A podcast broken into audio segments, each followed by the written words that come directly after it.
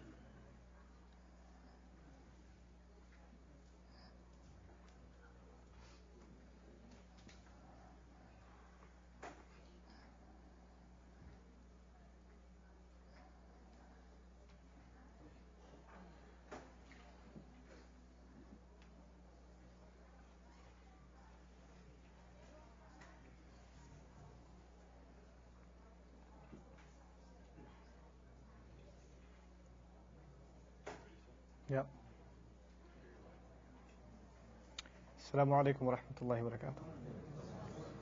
أعوذ بالله من الشيطان الرجيم. وإذ قتلتم نفسا فادارأتم فيها والله مخرج ما كنتم تكتمون. فقلنا اضربوه ببعضها كذلك يحيي الله الموتى ويريكم آياته لعلكم تعقلون ثم قست قلوبكم من بعد ذلك فهي كالحجارة أو أشد قسوة وإن من الحجارة لما يتفجر منه الأنهار وإن منها لما يشقق فيخرج منه الماء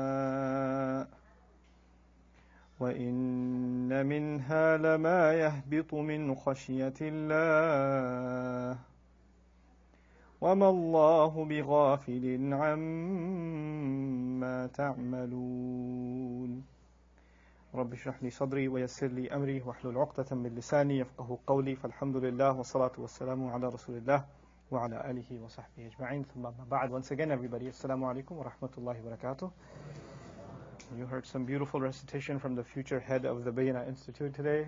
Alhamdulillah. Allah encourage our young to develop a love of Quran and reward the parents who instill that love in them and make them of the generation that goes far beyond recitation. وَإِذْ قَتَلْتُمْ نَفْسًا فَدَّرَأْتُمْ فِيهَا We are now at the concluding tip of the story of the cow, and this is the last ayah, and it actually gives you, in a sense, the background to why this whole thing happened. Why did Musa alayhi salam tell them to slaughter a cow? I gave you the background actually from the Jewish account, but I didn't mention anything from the Quran. This is actually the ayah that describes why this was done. وَإِذْ قَتَلْتُمْ نَفْسًا When you had killed a person, فَدَّرَأْتُمْ فِيهَا I'll come back to this word, but I'll translate briefly for now then you were pushing the allegation off of yourselves and onto others. That's one of the meanings, that you were pointing the finger at each other while absolving, your, absolving yourselves. I didn't do it, must have been him. I didn't do it, it must have been him. That's the idea of فَدَّرَأْتُمْ, at least one of the ideas behind it. وَاللَّهُ مُخْرِجٌ مَا كُنْتُمْ تَكْتُمُونَ And Allah was bound to bring out, or you can even translate, Allah is determined to bring out what you have been hiding. Uh, فَقُلْ نَضْرِبُوهُ بِبَعْضِهَا So we said, strike it meaning take the, the piece of flesh from the animal that's been killed, بِبَعْضِهَا to some part of the corpse, the ha referring to the nafs that's feminine. So take some part of the flesh of the animal that's been slaughtered now, that, that yellow cow that they finally find, take some of its flesh and then throw it towards or to, towards some part of the, the murdered murder victim's body. كَذَلِكَ يُحْيِي اللَّهُ الْمَوْتَى That is how Allah raises the dead. وَيُرِيكُمْ آيَاتِهِ لَعَلَّكُمْ تَعْقِلُونَ And He shows you His miraculous signs so you may be able to understand. Now this is the basic picture from the Quran. In a nutshell, what I've read to you so far is that Allah Azza wa says, this whole thing was done because of a murder that you were not willing to take responsibility for. You were blaming each other, and you were pointing the fingers at, at each other. And Allah's way of solving the problem was a miracle, and that was when you slaughter this animal, its flesh will be thrown onto the corpse, and it will rise from the dead and actually point to the murder victim, or, or the murderer rather, and then go, go back to death, and that's how Allah will solve this problem, and that's how He shows you His miracles. Now, what's curious, the first curiosity about these ayat is that if this is the reason for which this was done, why would you mention that at the end, not the beginning? I mean, this is actually the precursor to the entire story. So, it's understandable that in the sequence of events, you would expect the Quran to say, وَإِذْ قَتَلْتُمْ نَفْسًا فَادَّرَأْتُمْ فِيهَا وَاللَّهُ مُخْرِجٌ مَا كُنْتُمْ تَعْلَمُونَ إِذْ قَالَ مُوسَى لِقَوْمِهِ إِنَّ اللَّهَ يَأْمُرُكُمْ أَن تَذْبَحُوا بَقَرَةً And so that's actually how the story goes in chronological order. But this order has been strangely reversed, so that the, the entire story is mentioned first, and then what should be the first page of the story is at the end. So now why is that the case? There are several benefits, at least the most prominent of them should be highlighted now, and that is that Allah Azza wa is essentially telling us that solving the murder was the least of the issues. The Quran's priority is not to tell you a story. The Quran's priority is not to tell you history. There's no name of a town. There's no name of who was killed. It's nafsan. Somebody was killed. Who was the murder? Who was the murdered and who was the murderer? There's no mention. There's no, there's no description of when Musa alayhi salam was told, you know, they asked the question, what kind of cow is it? There's that boy that waves with me every day. There you go. Okay. It's, it's distracting, but he's so cute. I can't do anything. I have to wave back. I just, okay. So, so, you know, Allah Azza wa Jal doesn't describe where Allah spoke to, to, you know, where Musa alayhi salam spoke to Allah Azza wa Jal, and when they came back. There are so many details that are just skipped. Why? Because the purpose of the Quran, young man, that's the last time you cross. Mm-hmm. Today is Kids Day. I got you. So, okay. So, uh, what was I saying? Something about Islam or something? Ramadan?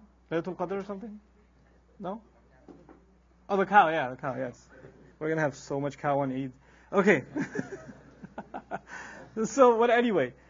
So the idea that Musa, lots of the details of the story are skipped for what purpose? Because the, the point of this entire narrative is to actually, first of all, highlight two things. One, what were the favors Allah did to you people, to the Israelites? What were the favors that Allah did to you that you overlooked?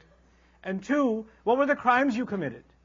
And in the list of these crimes, it seems to Allah that the murder is actually less of a crime, and the mockery of His Messenger and the instructions of Allah is a much bigger crime. And so this actually takes a secondary position. And the, the original mockery that they committed which is in a sense what you will learn later on in this surah, وَالْفِتْنَةُ أَكْبَرُ مِنَ الْقَتْلِ وَالْفِتْنَةُ أَشَدُّ مِنَ الْقَتْلِ Trial, tribulation, corruption, this is much worse than murder. And so that's actually already pre, that's going to be a summary of this. This is already illustrating that the corruption they were engaged in is far worse even than that one particular crime. But then as you move forward, you, you realize why, why even did they care to solve this mystery? Perhaps some of the answer lies inside the word فَدَّارَأْتُمْ, which I tried to explain to you as pushing guilt off of yourself and trying to point the finger at somebody else. La ana bal huwa. It wasn't me, it was him. You know. Now, a sultan ذو or ذو tudra. They say in Arabic ذو tudra. They say بضم أي ذو عدة وقوة. Suggesting that the, the roots of dara'a, when they come in the tadara'a form, actually means someone who has a lot of preparation for fighting. Like a mighty king is actually Dhu Tudra. The, the guy who, the, the kind of king that's ready for war. Tadara'tum or iddara'tum, which is the mudgham form, means you were actually very quickly, extremely capable, armed and dangerous against each other. One of the implications of iddara'tum is that things were getting out of hand over this, out of hand over this murder situation where entire tribal war was about to break out. And it's, you have to understand in tribal societies, even the Arab societies, it takes a lot less than a murder for things to get really crazy. It takes a lot less than that. It could just be a few words and it's chaos. Now there's a murder that's happened. And depending on whose the finger's been pointed at, things can go haywire. So this is one of the implications of idara'tum. Wal mudara'a, al mukhalafa, وَالْمُدَافَعَ You were all becoming defensive and at the same time you were all engaged in serious you know, accusations and opposition. That's another implication of the word. إِنَّهُ لَذُو تُدْرِ حِفَاظٍ وَمَنَعَةٍ وَقُوَّةٍ عَلَى أَعِدَّاءِ على أعدائه. So this, and it's actually يكون ذلك في الحرب والخصومة. The, the linguistic implication of it is this word is used in context of war. And when great, great conflict takes place. In other words, this murder wasn't just any murder, this was a murder that was going to rip the society apart. And on that note, it should be mentioned that Qur'an's teachings are so beautifully interconnected. Later on in this surah, you're going to see وَلَكُمْ فِي الْقِصَاصِ حَيَاتٌ وَلَكُمْ فِي الْقِصَاصِ حَيَاتٌ And the idea of qisas for us is actually, you know, uh, an eye for an eye, the biblical account for an eye for an eye. But the law of qisas in the Bible, in the Hebrew Bible, was actually this, that first if someone's murdered, then you'll have to perform this ritual of slaughtering the animal, sprinkling the blood or some of its flesh on the deceased, then by miracle of Allah they will rise from the dead and point. And that's actually how you're going to figure out who committed the murder. But look, look at the phrase, وَلَكُمْ فِي الْقِصَاصِ حَيَاتٌ. In, in, in performing qisas, there's going to be hayat. For us, there's a kind of life also, but it was literally life for the Israelites. There was somebody who was brought back to life every time qisas was to be performed. And this is actually, once again, articulated multiple times in the Torah, even as it exists today. But anyway, فَدَّرَأْتُمْ فِيهَا You started pointing the fingers at each other. Another important point to note here is, who's killing who? This is Muslims killing Muslims. in the presence of a prophet. And the Musa alayhi is among them. And yet they're so corrupt that they, they're engaging in the killing of each other. And then on top of that, blaming each other, absolving themselves. Allah Azza wa is teaching us that the crime, the, the, the disgusting crime of a Muslim being willing to kill, to shed blood of another Muslim, is actually something inherited from the corruption of Banu Israel. When you find that the spilling of blood becomes easy, and you know nobody cares or wants to take responsibility, then this is an indication that a society is dying actually. And by the way, until qisas happens, in other words, until there is retribution and there is sanctity of life preserved and justice preserved for human life in a society, then that society is as good as dead. And that's why, notice what happened. This one murder, if it wasn't solved, what would have happened? Mass death. There's going to be like infighting, and there was going to be all kinds of chaos, and lots of people were going to die, right? What does Allah Azza wa say about the, the gravity of murder? كأنما قتل الناس جميعا فكأنما قتل الناس جميعا If you kill a person, it's like you killed people altogether. As if you killed humanity altogether. And by the way, that ayah was also given to Banu Israel. And that ayah is not just in the matter of the sin of on Yom al Qiyamah, on, judge, on the day of resurrection, Allah will say, this one murder is the equivalent of the murder of all of humanity, but also in the worldly sense, when murder, you get away with murder in a society, then you have opened the floodgates for more murder that you're killing all of humanity this way. And crimes, anything short, you see, murder is the worst of crimes, right? So anything short of that becomes no big deal, and society starts imploding when people start getting away with murder. And so, وَإِذْ قَتَلْتُمْ نَفْسٌ فَادَّرَأْتُمْ فِيهَا وَاللَّهُ مُخْرِجٌ مَا كُنْتُمْ تَكْتُمُونَ And Allah is, is bound to bring out. I don't say Allah brought out or Allah brings out. He's bound to bring out, He's determined to bring out. The ism fa'il is used here. Wallahu mukhrijun ma kuntum taktumun. And this is actually part of the imagery of the surah. You'll notice one of the themes associated with Allah up until now in Surah Al-Baqarah is Allah bringing things out. So أخرج به من الثمرات رزقا لكم. He, he brought out from the earth using the water fruits for you. We saw before فَادْعُ لَنَا رَبَّكَ يُخْرِجْ لَنَا مِمَّا تُنْبِتُ الْأَرْضِ He'll bring out from out of the earth. And يَخْرُجُ مِنْهُ الْمَاء is coming up. We'll see that in a second, that even rocks have water coming out of them. A really beautiful parable in the surah. But additionally, you've also seen, very much in line with this theme, Allah has been describing from the beginning of the surah, there are those who say that they believe, but they actually have disbelief inside of their hearts. They say one thing, they mean another. Like, you know, آمَنَّا بِاللَّهِ وَبِالْيَوْمِ الْآخِرِ وَمَا هُمْ بِمُؤْمِنِينَ or later on, سَمِعْنَا وَأَطَعْنَا, but they actually don't mean سَمِعْنَا وَأَطَعْنَا, what they mean is سَمِعْنَا وَعَصَيْنَا. So that, that's already been a running theme, that Allah brings out what they've been hiding deep inside of themselves. And actually, what is this entire narrative? It's actually hiding what the Israelites, or exposing what the Israelites have been hiding all along. Just like that, there were those who had committed this murder that are hiding their crime, and Allah says Allah is bound to bring out what you've been hiding. But in saying so, Allah didn't just solve the problem of the story. You see, if Allah said, وَأَخْرَجَ اللَّهُ مَا كُنْتُمْ تَكْتُبُونَ Allah brought out what you were hiding. That's about the story. When you say, وَاللَّهُ مُخْرِجٌ مَا كُنْتُمْ تَكْتُبُونَ That's actually saying Allah is continuing to bring out, and He's determined to bring out the stuff that you're trying to hide. In other words, He points the finger at the Israelites of Medina, not of the ancient times, but also of Medina, and says, just like the, I can bring the dead back to expose criminals, I'm going to bring out what you've been hiding in your books. The revelation that you've studied, and as a result of which you are convinced he is Muhammadur Rasulullah and you're hiding it from people, this is fitna, and that's worse than qatl, remember? So Allah says, I'm bound to bring out what you've been hiding, what you've been concealing. So this is actually a challenge, a transition out of history into the current. And this is one of the most important features, in my opinion, of Allahu A'lam, but I see it as one of the most important features of the study of the Quran. Allah will talk about history, Allah will talk about nature, Allah will give examples. There are different kinds of ways Allah teaches lessons. But in the middle of those lessons, there's an immediate switch to yourself. He switches immediately, without warning, he switches to yourself. This was a history lesson. This was take this body, throw it against the thing, whatever that was. And halfway through, actually, I'm talking about you. The same thing's going to happen when Allah gives the example of hearts. And, and He compares them with rocks. He'll be talking about rocks. Halfway through, He'll actually remind you it's actually about you. It's not about, I'm not talking about rocks, I'm talking about you. So He doesn't let you ever disconnect yourself from the narrative. He keeps you connected, subhanahu wa ta'ala, from what is going on in the text. So you don't ever think, oh, I'm, I'm learning about history, or I'm learning about mountains, or I'm learning about, you know, some example, some parable, something abstract. Never. You'll find that in philosophy. You'll find that in science. You'll find that in other subjects. You're reading it and it's becoming disconnected from you.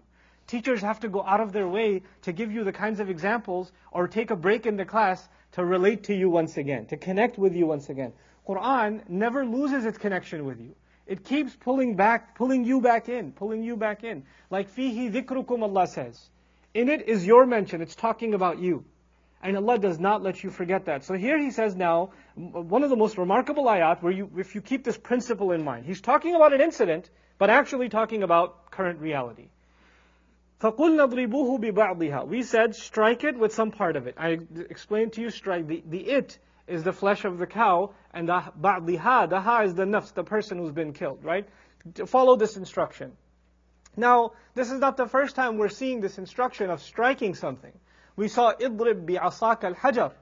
We saw strike, actually we're gonna see in the next ayah, you know, strike with your staff the rock. No, we already saw this. فَانْفَجَرَتْ مِنْهُ اثْنَتَا عَشْرَةَ عَيْنًا 12 springs came out. We saw before this, Allah Azza wa Jal had parted the sea. And how did He part the sea? When Musa alayhi salam struck the staff. So the idea of striking has already been going on, and you'll notice every time it's about the either the renewal of life or the preservation of life. So when the water was struck and water parted, that's actually so the Israelites could continue to live. When the water was when the boulder was struck and the water came out, is so they could stay alive.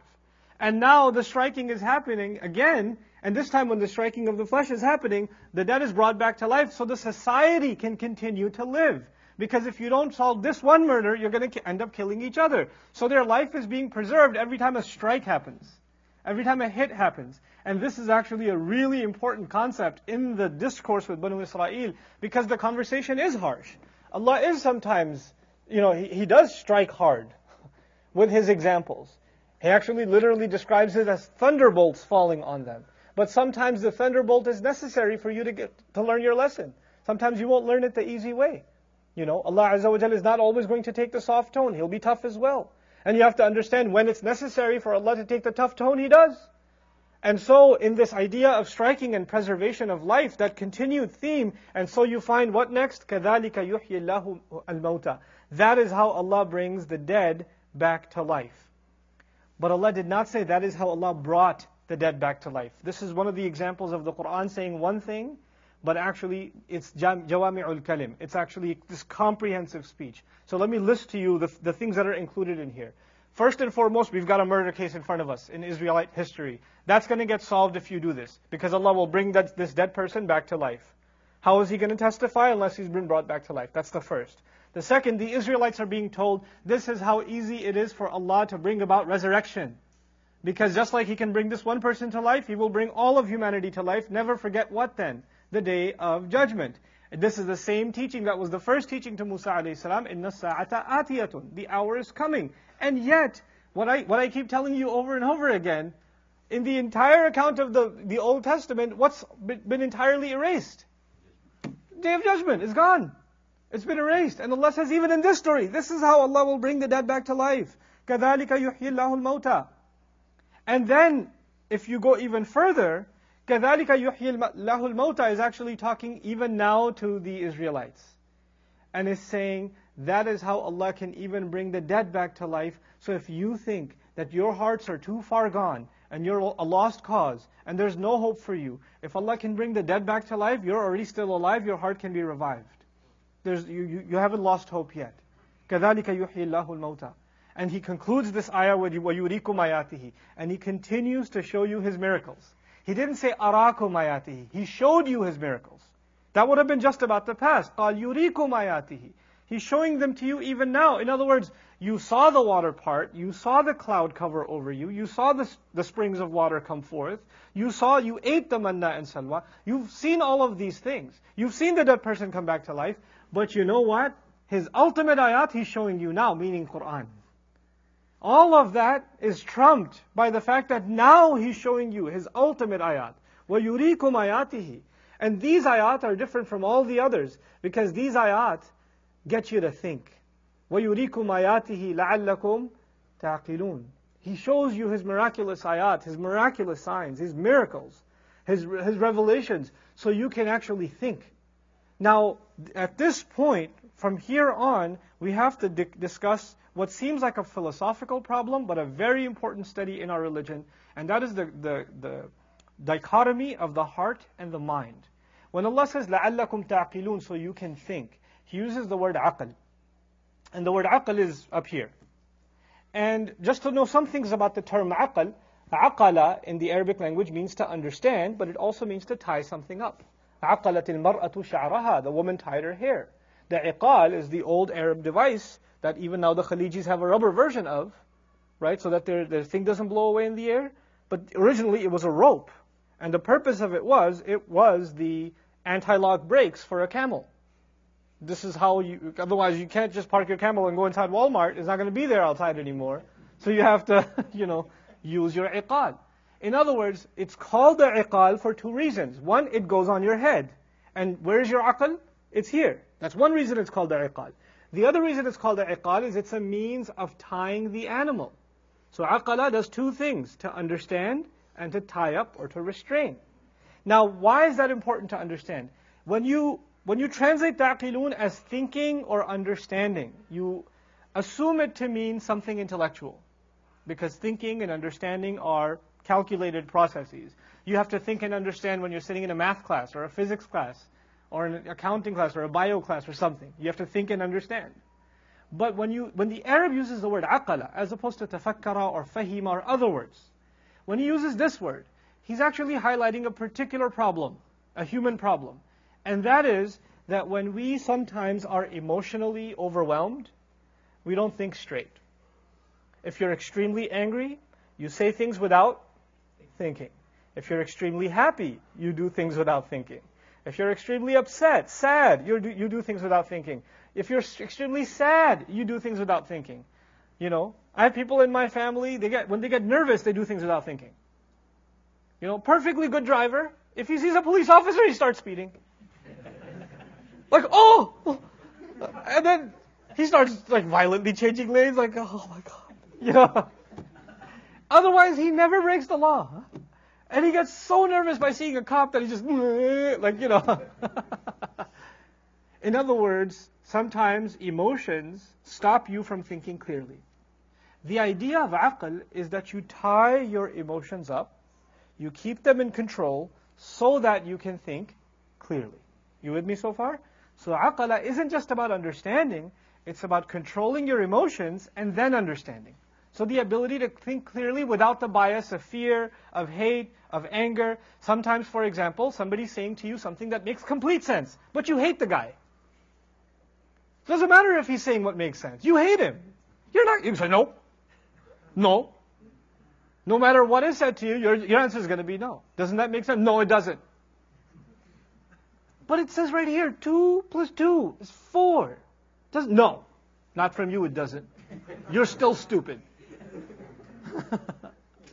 now, some of you are thinking of your wives right now, but just relax. Easy. They're thinking of you too. So, but the idea is that when you have any kind of bias overwhelmed. Now, why, why is that word important for the Israelites?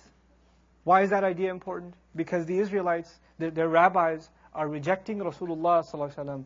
Why? What's the rationale in the Quran in the beginning? Khatam Allahu ala La ala uqulihim, ala qulubihim. Their hearts are sealed up. I hate him. I don't want to accept an Arab. We're better than him. How can he have revelation?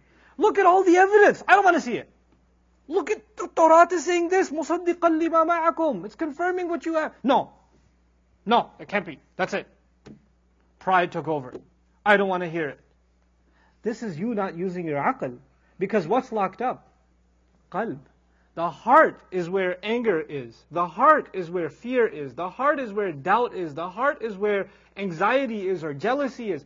All of the emotions that you can think of and all of the psychological or spiritual disorders you can think of in the Qur'an's language are matters of the heart. Thinking, reflecting, pondering, gathering evidence, seeking the truth, these are matters of the mind. But clearly in the Qur'an's language, who's in the driver's seat? The heart. If the heart is not clean, you get all the knowledge you want. You can have all the evidence in front of you. It will not matter. It won't matter. Allah says, I show you my miracles. So you can apply your aql. What, what does that mean? I show you my miracles because it guides your emotions too. And when it guides your emotions, you're truly able to think. One of the miracles of Allah's book is that when you ponder upon this book, it is both a spiritual experience and an intellectual one. It attacks your heart and it attacks your mind at the same time. It's an incredible thing. It expands your understanding. It, it, helps you see things differently than you saw before. And at the same time, it brings you to tears. Now, on that note, these are two different faculties inside the human being. They're connected to each other, the heart and the mind, but they're certainly two different faculties. Now, of, of them, I just told you the driver's seat belongs in the heart. And I'll want to ex- give you some examples of that. One, at least from contemporary, just so you guys get it. I've given it a thousand times. I'm not ashamed to give an example because if it gets the point across, it gets the point across. And the other from right here, from the Israelites themselves. You have medical school students, smart kids. They smoke. I mean, the guy wants to be a lung specialist. He's got straight A's, but he smokes. He, every time he, he has a call from his mom, when he talks to her about, I want to get married, and she says, not until another five years, and she yells at him, he hangs up, and what does he do outside the dorm? He smokes. And he has an exam tomorrow on the effects of smoking on lungs. And he's going to get a 100 on the exam. But he's still smoking. Why is he smoking? I just get stressed out sometimes. His mom just makes me angry. I just blow off some steam. You know, that's why I do it. So he does it not because of what's in his mind, because what's bothering him in his heart. All that information in his mind didn't matter. And even at the point of purchase of this pack of cigarettes, on the side of the pack, the Surgeon General gave him a khutbah. And that didn't matter. He still opened up and killed an entire pack of stogies, no problem. You know? And so you see in life, we are not machines. If you just know something is bad for you, you calculate it is bad for you, therefore you will not do it. Human beings are not like that. As a matter of fact, when some, something says do not enter, do not touch, something in your mind said, I, I really want to enter. Can I just touch it just a little bit? do not turn off this switch. Every other switch you will leave alone. That's the one. لا تقربا هذه الشجرة. You're going to go near that one. and touch that one. You know, you just have to do it.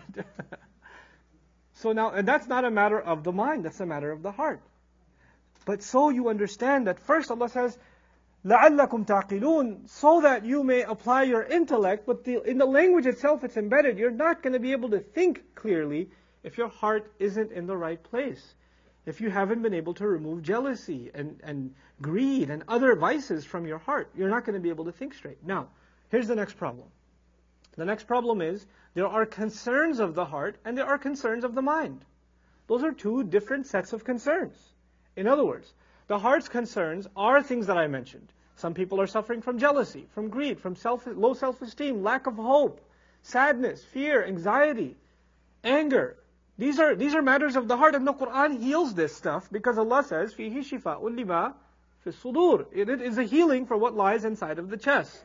So Allah will tell you accounts of people who suffered from sadness, others who went through anger, others who went through fear. And Allah will teach you how they learned to cope. And so He'll teach you how to cope through their examples. Learning about them will actually give you hope. But on the other hand, these are not the only concerns because this is not the only thing that makes decisions. At the end of the day, we also have a mind. It's not like the mind is absent, but the mind has a different set of questions. The mind has questions like, why does Islam have slavery? How come you're allowed to marry four wives? How come you're supposed to, how, how come you're, the Quran talks about killing people? Or how come it says this, or how come it says that? The, the mind has other sets of questions. They're not the same as the questions that come inside the heart. You know? And the thing is, the Quran and Islam itself diligently honors both of these faculties. It doesn't say that if you have one, you don't worry about the other. Allah doesn't say to somebody, for example, who says, I don't understand the issue of slavery. The Islamic response, the Quran's response isn't that that clearly means you're not praying enough fajr. Because if you made enough dua, then you wouldn't have this question. If you just stayed in wudu all the time, then the shaitan wouldn't come to you and ask you this question that you're asking me right now. That's not necessarily the case. It may be that some people have questions because their hearts are now messed up. It may be that those questions are now shaitan's, op- you know, because when you when you let your heart slip, shaitan makes his way in. And when shaitan makes his way in, he doesn't just mess with your heart. Now he starts messing with your mind. So he starts making you ask philosophical questions too. So the root may be something in the heart, but that still doesn't negate the fact that some people are absolutely genuine. They're just looking for the truth, and they have some very hard questions. And you cannot say, look at these kuffar, they have no iman in their heart, look at the kinds of questions they ask. You can't do that. Because one thing Allah never gave us the, uh, the permission to have, or no access to, is what goes on inside somebody's heart. We, we, we don't know. We don't know what goes inside their hearts. So the, the genuine questions that are asked, the intellectual questions that are asked, and people have a lot of questions about Islam today. You know, and I'm not claiming to answer them in this series this time, but as they come in the Quran, we'll address some of them from the Quran's response. You'll notice the, that Allah's response to these questions is very interesting. It's actually, it's a combination, I like to say, of three things. It's reasonable, it appeals to the mind. Two, it's, it appeals to your heart. It actually appeals to your sense of justice and fairness and kindness and mercy. It appeals to things that you naturally as a human being have inside of you. And the third is that these Allah's answers to these questions are actually practical. They're not philosophical. They're not Quran is not idealistic. It's realistic. So whenever it deals with an issue, it deals with it in a in a realistic kind of way. Sometimes people that have a philosophical problem want an idealistic answer. The problem is human beings don't live in ideal reality. We live in a practical reality. And the Quran is actually not asking us to live in an ideal because He knows who He created. Allah ya'lamu man khalaq. He gave us a practical reality to live in. So it's pragmatic about these things. I'll just give you a small example of that because I'm going too far into the abstract. Just one small example. Telling the truth is good, and lying is bad. But your philosophy professor can come to you on Philosophy Day 101. What if lying could save a thousand lives? Would it still be bad? And you'll be like, no, then it would be good. So then the follow up question from your professor will be so you're saying that there's no absolute principle that truth is good and lying is bad. And you're like, I guess. It's relative. It depends. I see. So then we understand that morality depends. There is no such thing as absolute morality. And this is like the first five minutes of philosophy class, and you're like, it depends. Next time my mom says I can't have a pork sandwich, I'll say it depends. Because you know, like, you know, it just start your head starts spinning in a different direction. What does the Quran do with something like this? Let's even a matter of truth and falsehood.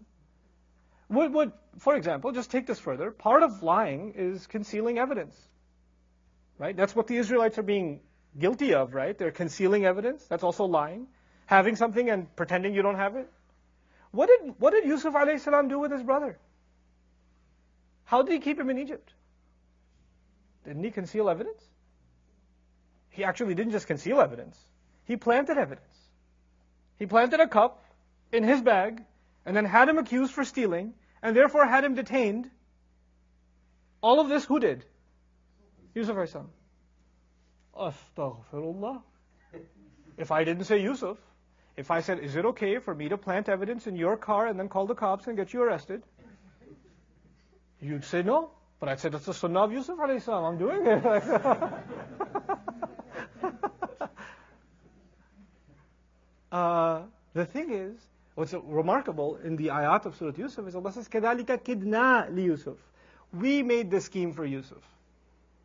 Allah doesn't even say Yusuf did it, alayhi salam. Allah says that entire scheme of incriminating his brother was hashed, carved by who? By Allah. In other words, the Quran is realistic, and Allah says in some cases, doing what looks like a crime is preventing a much bigger problem, and in those cases, not only is it okay, it's the right thing to do. The Quran is not idealistic. I must speak the truth all the time. That is my brother. the, the story wouldn't progress that way, guys. How did Musa alayhi get saved? His sister went up to the Pharaoh, uh, the, the, the, the, the, you know, the maids of the Pharaoh, and said, I think I know someone who might be able to help. You know someone who might be able, Ahli baytin yakfulunahu lakum? Some family I think I know, they might be able to take care of it. Whose family is she talking about? Her own. She didn't say, actually, that's like my brother, and his mom's like right over there, she's crying, so if you kindly could return the, no, no. She lied. She did. She just said, ah, some family. You know, she hid the truth. But that's the right thing to do at that occasion.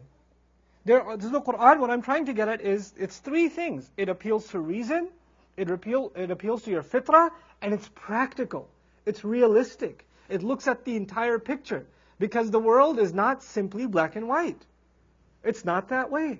And so that's what Allah Azza wa does in His book. And so here, coming back to this subject, وَيُرِيكُمْ آيَاتِهِ لَعَلَّكُمْ تَعْقِلُونَ He shows you His miraculous signs so you can think. And that thinking can only happen with a sound heart. But if you're not able to think, then more, most likely the problem isn't that it's not making sense. Probably the problem lies in your hearts. That's the most likely situation. Very few people have clean hearts and only have you know questions up here. It's most of the time something's going on in. Not all the time, but most of the time. So what is the next ayah about? ثُمَّ قَسَتْ قُلُوبُكُمْ مِنْ بَعْدِ ذَلِكَ Look at the transition. Just now he said, hopefully you will think. And then he says, actually thereafter, your hearts have become hard. Even after seeing all of that. Even after seeing the miracles of Allah. And that dhalik could be those people back in the day who saw the dead come back to life, their hearts became hard. But Allah could also well be commenting on the people in front of the Rasul of Allah sallallahu alaihi wasallam in Medina who've seen so much Quran now, and they've seen all the evidence they need to see, and Allah says, Your hearts became hard even after that. So He's actually commenting on a historical phenomenon and a contemporary reality all at the same time. What reality is this that Allah is describing? He's describing that when the truth becomes absolutely clear in front of you, absolutely clear in front of you, and your heart of heart, in your heart of hearts, you testify that it is the truth, and you still turn away then Allah punishes you with the worst punishment. And what is that punishment? He basically allows your heart to become hard. He, which means next time you see the truth, you will not even like it. Because liking or not liking is a matter of what? The heart. Whether you understand it or not, you won't benefit, it won't go inside. It won't affect you at all. Because the heart has become hard.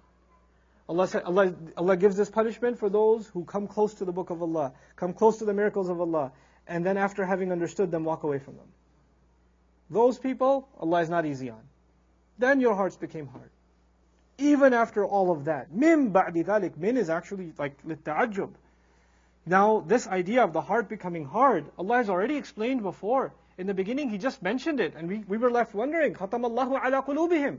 Allah has placed a seal on their hearts to seal something off. You know, if you, th- if you think about how rocks are formed over time, they actually get much harder over time. They're not the same level of stiffness as they are look, over hundreds of years, thousands of years. They get tougher and tougher and tougher, right? Now, what does Allah say? فَهِيَ كَالْحِجَارَةِ Your hearts are like rocks. أَوْ أَشَدُّ قَسْوَةً So amazing. He didn't say أَوْ أَقْسَى if it said Aw Aqsa, it would have meant your hearts became like stones or even harder. And a lot of translations say your hearts became like stone or even harder. But I want you to listen to this. ولم يقل أقسى لأن ذلك أدل على فرط القسوة ووجه آخر وهو ألا يقصد معنى الأقصى ولكن قصد قص القصد وصف القسوة بالشدة كأنه قيل اشتدت قسوة الحجارة وقلوبهم أشد قسوة. Now what, is, what does all of that Arabic stuff mean? What that Arabic stuff means is, you know how a rock becomes harder over time? Allah says, not like rock. Actually, rocks get harder over time, but the way your hearts became harder over time is much harder than any rock could. The way your hearts fossilized is way worse. If he just said even harder, you're like, maybe he's talking about metal. He's not. He's saying hearts get, uh, rocks get harder over time. And your hearts even stiffen more than any rock could. That's what he said. It's such a scathing criticism. Now, just think about this idea of something becoming tougher and tougher and tougher. What does that mean? Something becoming, the heart becoming hard. The harder something becomes, the more impossible it becomes to, for anything to go inside it. For it to be affected. Imagine there's the earth, which is soft soil, and there's a rock.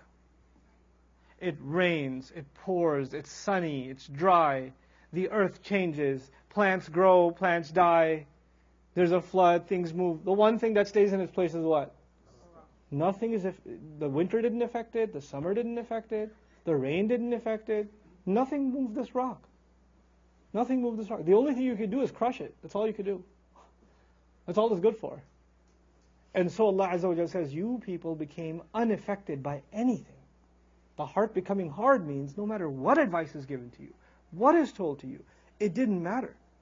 It didn't matter. And why, why even tougher than a rock? Why even say that? This is actually the Quran explaining itself. Allah says, لو أنزلنا هذا القرآن على جبل Had we sent this Quran on a mountain, on a mountain, لرأيته خاشعا You would have seen the mountain humble. متصدعا Explode. Tear to pieces. من خشية الله Out of the fear of Allah. Musa alayhi salam, when he goes to meet with Allah Azza wa Jal, and he speaks with Allah, and one day he says, Rabbi arini, anzur ilayk. Ya Allah, I just, I really want to see you. Can I just take a look at you? And eventually Allah says, I can't show you myself, but I'll give you a little, I'll show you what happens when my glory is manifest. And so what does he say? فَلَمَّا تَجَلَّى رَبُّهُ لِلْجَبَلِ When his Lord manifested some of his glory to the mountain, جَعَلَهُ دَكًّا He turned the mountain into something completely crushed, flattened. وَخَرَّ مُوسَى سَعِيقًا And Musa a.s. fell, just, he just fell unconscious as a result. In other words, heart, the, the, the Quran, the revelation, the light of Allah is so powerful it can crush mountains. And that same light you are listening to, it goes and hits your hearts all the time and nothing happens. Nothing, even that can't get in. The word of Allah can't get inside your heart. How much harder do you want it? That's even the, the mountains couldn't handle the word of Allah. They're not tough enough to allow to the rejection of Allah's word. They not only let them in, they explode because they can't handle it. Subhanallah. Awashaddu qaswa. But then, shh, little boys, hey you guys. Today's like daycare today. Anyway, it's all good. Wa inna min al hijara. now Allah, so, so, He says, you're, you're, you are actually worse than rocks, basically, right? That's the essential nutshell so far is your hearts became hard, but actually, like rocks, but actually no, worse than rocks. But let me tell you about rocks. And so Allah now gives three examples of rocks.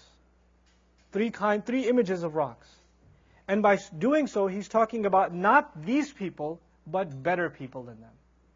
Other people are being, our heart, everybody else's heart, is being compared to normal rocks. Theirs is being compared to impenetrable rocks. So now, what are these other three kinds of hearts? There are three kinds of rocks. That's I just gave it away. In talking about three kinds of rocks, Allah will actually be describing three kinds of hearts. That's what He's actually talking about in these ayat. So what's the first kind of rock? وَإِنَّ مِنَ الْحِجَارَةِ and no doubt, out of some rocks, there is the kind, لَمَا يَتَفَجَّرُ, that truly does explode. It bursts open. What bursts open? Minhul anhar. Rivers just gush out of it. Rivers gush out of certain rocks. There's a rock that's been, you know, water's been brewing inside of it, inside of it, inside of it, inside of it, and eventually it can't take the pressure. It's up on top of a mountain. You don't know there's a river behind it, filling it up, filling it up, filling it up, and eventually it just burst, bursts open, and an entire river comes out of it. You know, يَتَفَجَّرُ مِنْهُ الْأَنْهَارُ or the idea of entire glaciers falling and then a river flood coming through, right? That's one kind of rock. The second kind of rock, he says, وَإِنَّا لَمَّا مِنْهَا لَمَا يَشَّقَّقُ فَيَخْرُجُ مِنْهُ الْمَاءُ Among them are those that crack open and water comes out. This one doesn't explode open, it only cracks open. Yashaqqaqu is actually from yatashaqqaqu. The ta is mudgham, that's why it becomes the, the shadda on the sheen, which actually means over time it just cracks, it can't bear any more weight. And it just cracks open. Like it's been meaning to crack all this time. And Allah says, فَيَخْرُجُ مِنْهُ الْمَاءُ And water comes out of it. In other words, it's not exploding with a river. The second one is lesser water, but there's still water. So now there's two images in front of us. A rock exploding, turning into a river, flooding out. And another rock that cracks open and you find water inside. Or a little spring comes out. وَإِنَّ مِنْهَا لَمَا يَهْبِطُ مِنْ خَشْيَةِ اللَّهِ And among them are those that fall from the fear of Allah. Rocks that fall from the fear of Allah. There's a lot to talk about here, so let's take a step back. How many kinds of rocks? Three. It's actually three kinds of hearts, not three kinds of rocks. The parable is that of hearts. So in order for you to understand this, I'll give you like non-religious examples first. That's okay, and then we'll come back to the text. You have some people in life that have very, they're very thought provoking, like very thoughtful, philosophical type people. They're usually quiet, thinking, reading books. When they talk, they talk about what they read or what they were wondering about. And they're not very fun company. Unless you're a nerd like them, they're not very fun company. Okay, that's one kind of person. And these are people that don't have, you notice their pursuit in life is just knowledge or, you know, wisdom and whether they're believers or not, that's the kind of personality you have. Even in, among your circles, there might be some people like that, very scholarly type people. People assume sometimes that I'm scholarly. I'm not. But there are, I know people like that, that are extremely scholarly. They don't know how to turn off that switch. They're always in that zone, right? Some of those people end up becoming writers, authors. Some become poets. Some become philosophers, etc., right? That's the kind of personality. Those kinds of people, when they're looking for the truth, the, the second they see the truth, you know what happens? They jump on it. They accept it right away.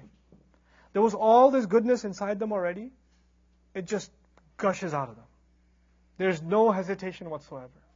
In the life of the Prophet ﷺ, you can think of someone like Abu Bakr, as-Siddiq radiallahu anhu. There's no convincing period. There's no like long arguments. There's nothing. Everything you needed for this, the, the water, by the way, represents iman inside the heart. Allah, Allah put the ruh inside the heart that is pure, what we are made of is something pure, and ma is also ma'an tahura, water that's pure, excessively pure. So Allah Azza wa is now describing people that have this purity inside of them, and they didn't let it get corrupted. And as a result, when Allah, Allah brought them revelation, it just burst out of them. It's interesting that a lot of times water, these rocks are affected by water. Meaning this rock was about to burst open, but constant dripping of water from above, it kind of over time it makes a dent in the water and eventually weakens it to the point where it just bursts open, right? And that's pretty amazing because the water is also compared, rain is also compared to revelation. And the, the inside of our heart is also compared with water. What we have inside is something pure. So anyway, there's that kind of person. And then the second kind of person, وَإِنَّ مِنْهَا لَمَا يَشَقَّقُ The second kind of person is kind of an outgoing personality. So I'll tell you a silly story I used to tell when I used to teach divine speech. Some of you might remember it. That's okay, I don't care. Um, I have two friends. One of my friends is very quiet and the, the reader type, and the other friend is extremely outgoing. This guy does not know how to sit still. He, it's either he's playing a video game, or he's playing basketball, or he needs to go outside, or he needs to go, like, every time he's, te- every five minutes he's testing you, hey, what are you doing? Want to go out? Want to hang out? Want to do something? Uh, I'm bored. I need to do something. Like, if you just sit two minutes still, they're like, ah, I need to get out of here. I can't, I can't be here right now. They just, they have to be in motion all the time. These are the kinds of guys that are, let's go on a road trip. Let's go see a movie. Let's go play ball. Let's go eat. Let's go eat again. Everybody's tired. They're driving home. This guy's like, yo, want to do something else, guys? no, just go home. Just go home. That's the guy. And then there's this other guy. Who's the reader? The quiet, mystical, spiritual, philosophical type.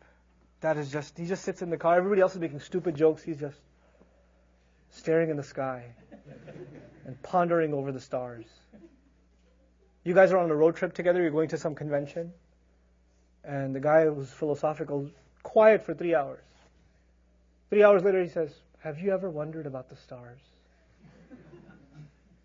And the guy next to him says, Your other jittery friend says, No, but I've wondered. There was a McDonald's sign. I think the exit is two miles away. he can't take it.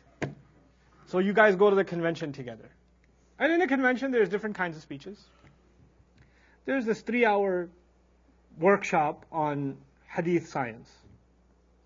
Guess who's interested? Actually, they changed the schedule, made it four hours. Guess who's really happy right now?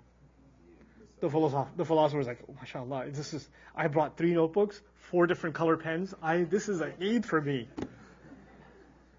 And he gets the other guy and says, you have to come with me to this. The sheikh is amazing. His ijazat are unbelievable. Let's sit in the front. Four hours. What's the guy next to him doing? You know, the, the movement oriented, you know? He's texting, he's like, like, you know, can I, can I, get out of here? Can, can we just please? Four hours later, one of them is just so happy. This was the greatest day of my life. It's so amazing. Wasn't that amazing? Wasn't that amazing? And the guy next to him just wants to punch him in the face. Like, you just destroyed four hours of my life.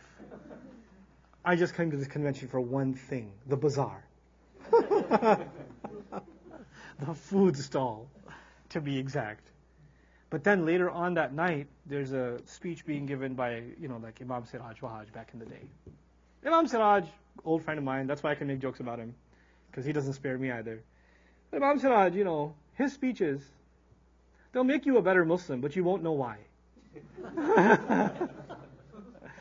I, well, I used to go, when I was in college, I used to take the train to go to his, his in Brooklyn because, man, once he gets up on the minbar, it's like lights, camera, action, bro. It is awesome. And he had two bodyguards on either side the minbar back in the day because people be messing around and they're keeping an eye on the crowd who's going to talk during the Jumu'ah. And if somebody's talking, usually a desi, I don't know why, he'll just, big brother walk over. You need to be quiet during the khutbah. And he's like, oh. I didn't get in place. But anyway, Imam Siraj, when he gives a khutbah, you know, there's like pounding and intonation and there's this like emotional roller coaster and he could say anything and it'll excite you. He's like, one time he gave this speech, he's said, when I was a child, I had a dog. And one guy goes, Takbir!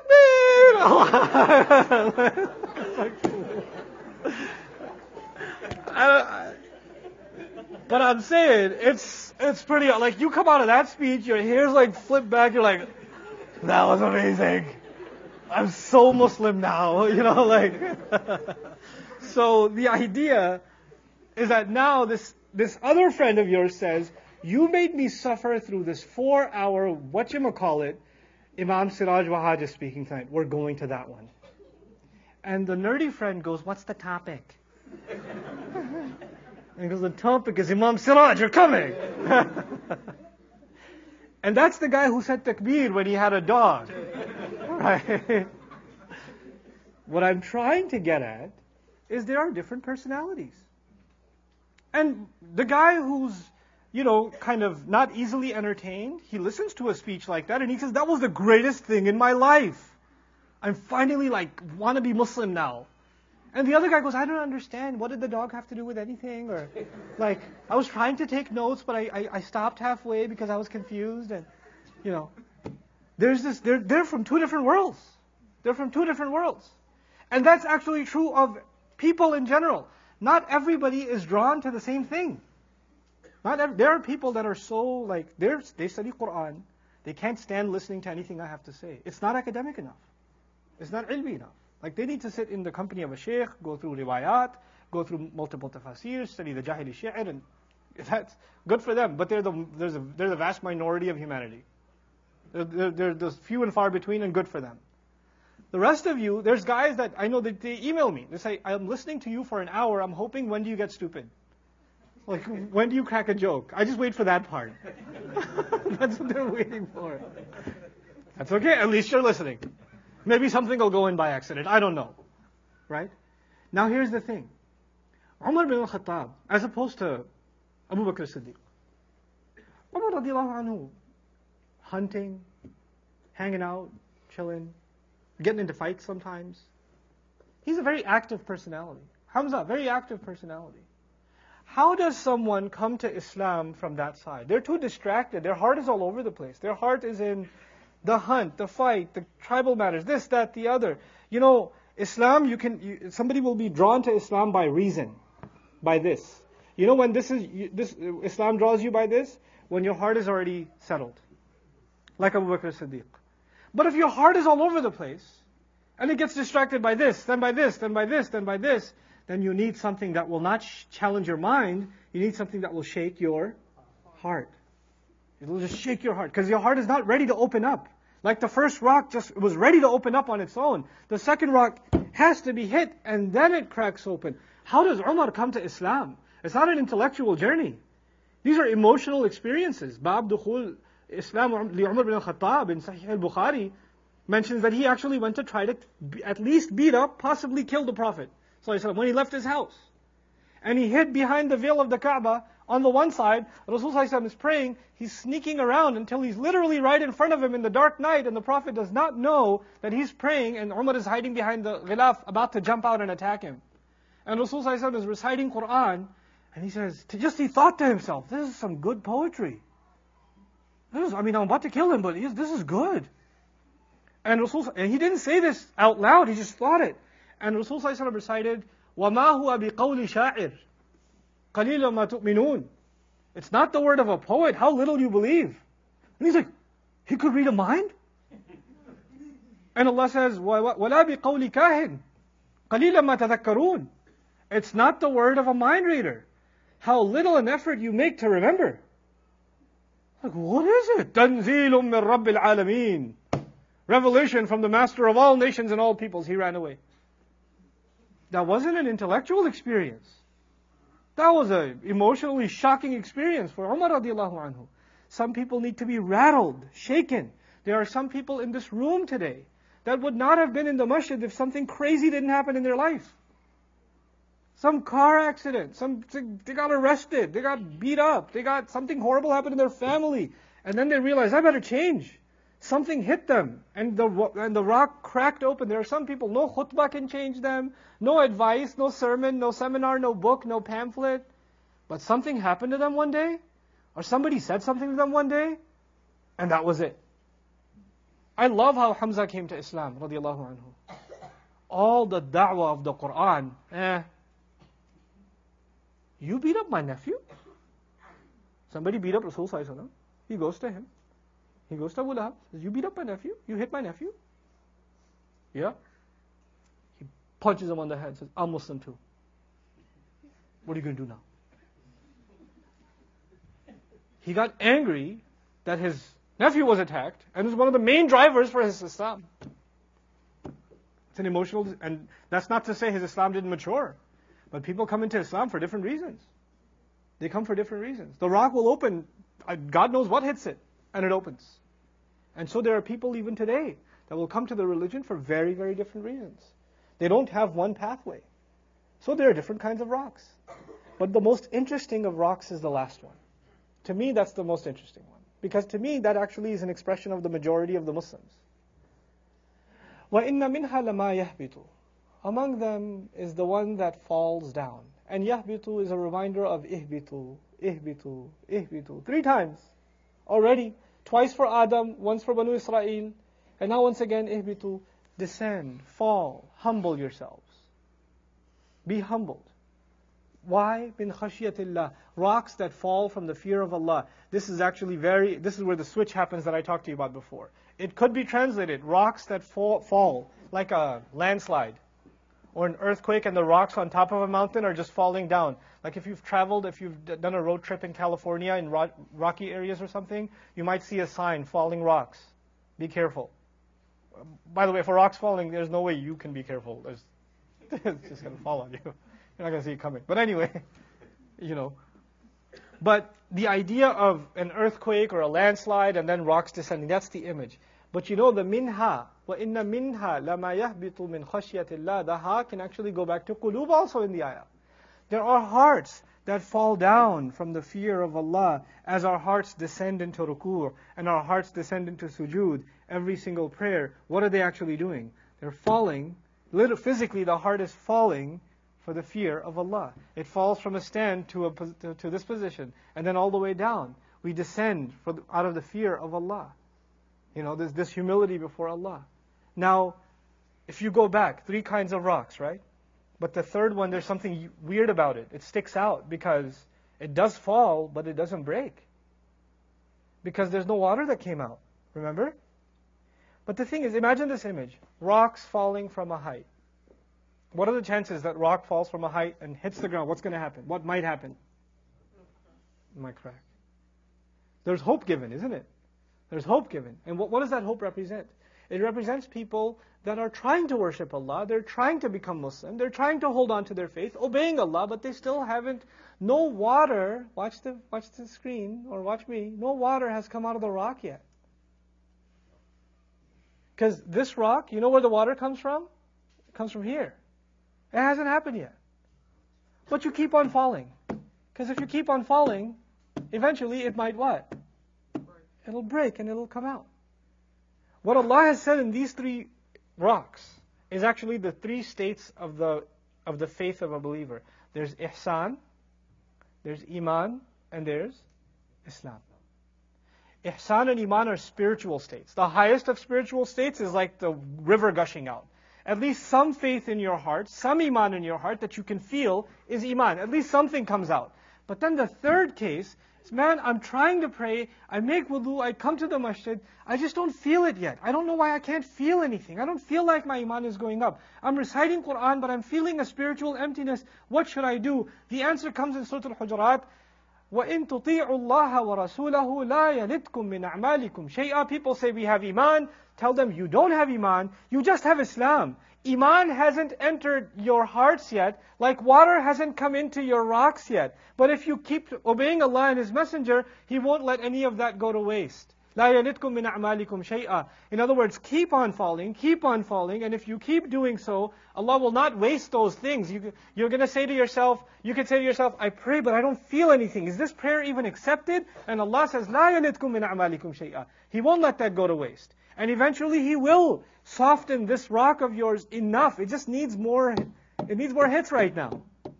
And it, it'll hit enough times, you'll fall enough times, and Allah Azza wa will open it and water will come forth, the Iman will come out.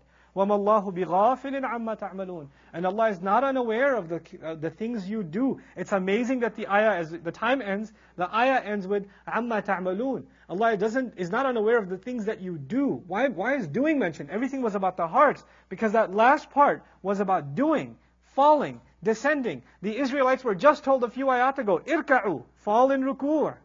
Now the hearts must fall out of the fear of Allah, meaning this is an ishara in the ayah towards prayer. Pray. Allah knows what you do. He's not unaware of what you do. When you're skipping prayers and not, take, not taking care of your prayers, and then you're wondering why there's a spiritual emptiness in your life, Allah is not unaware of what you're doing. And on the flip side, Allah is not unaware when you're trying and you're not succeeding. Allah is aware that you're trying. He knows that you're trying. Keep on going. وَمَا اللَّهُ بِغَافِلٍ عَمَّا تَعْمَلُونَ With that, inshallah ta'ala, I conclude today's dars. بارك الله لي ولكم في القرآن الحكيم ونفعني وإياكم بالآيات والذكر الحكيم والسلام عليكم ورحمة الله وبركاته. وإياكم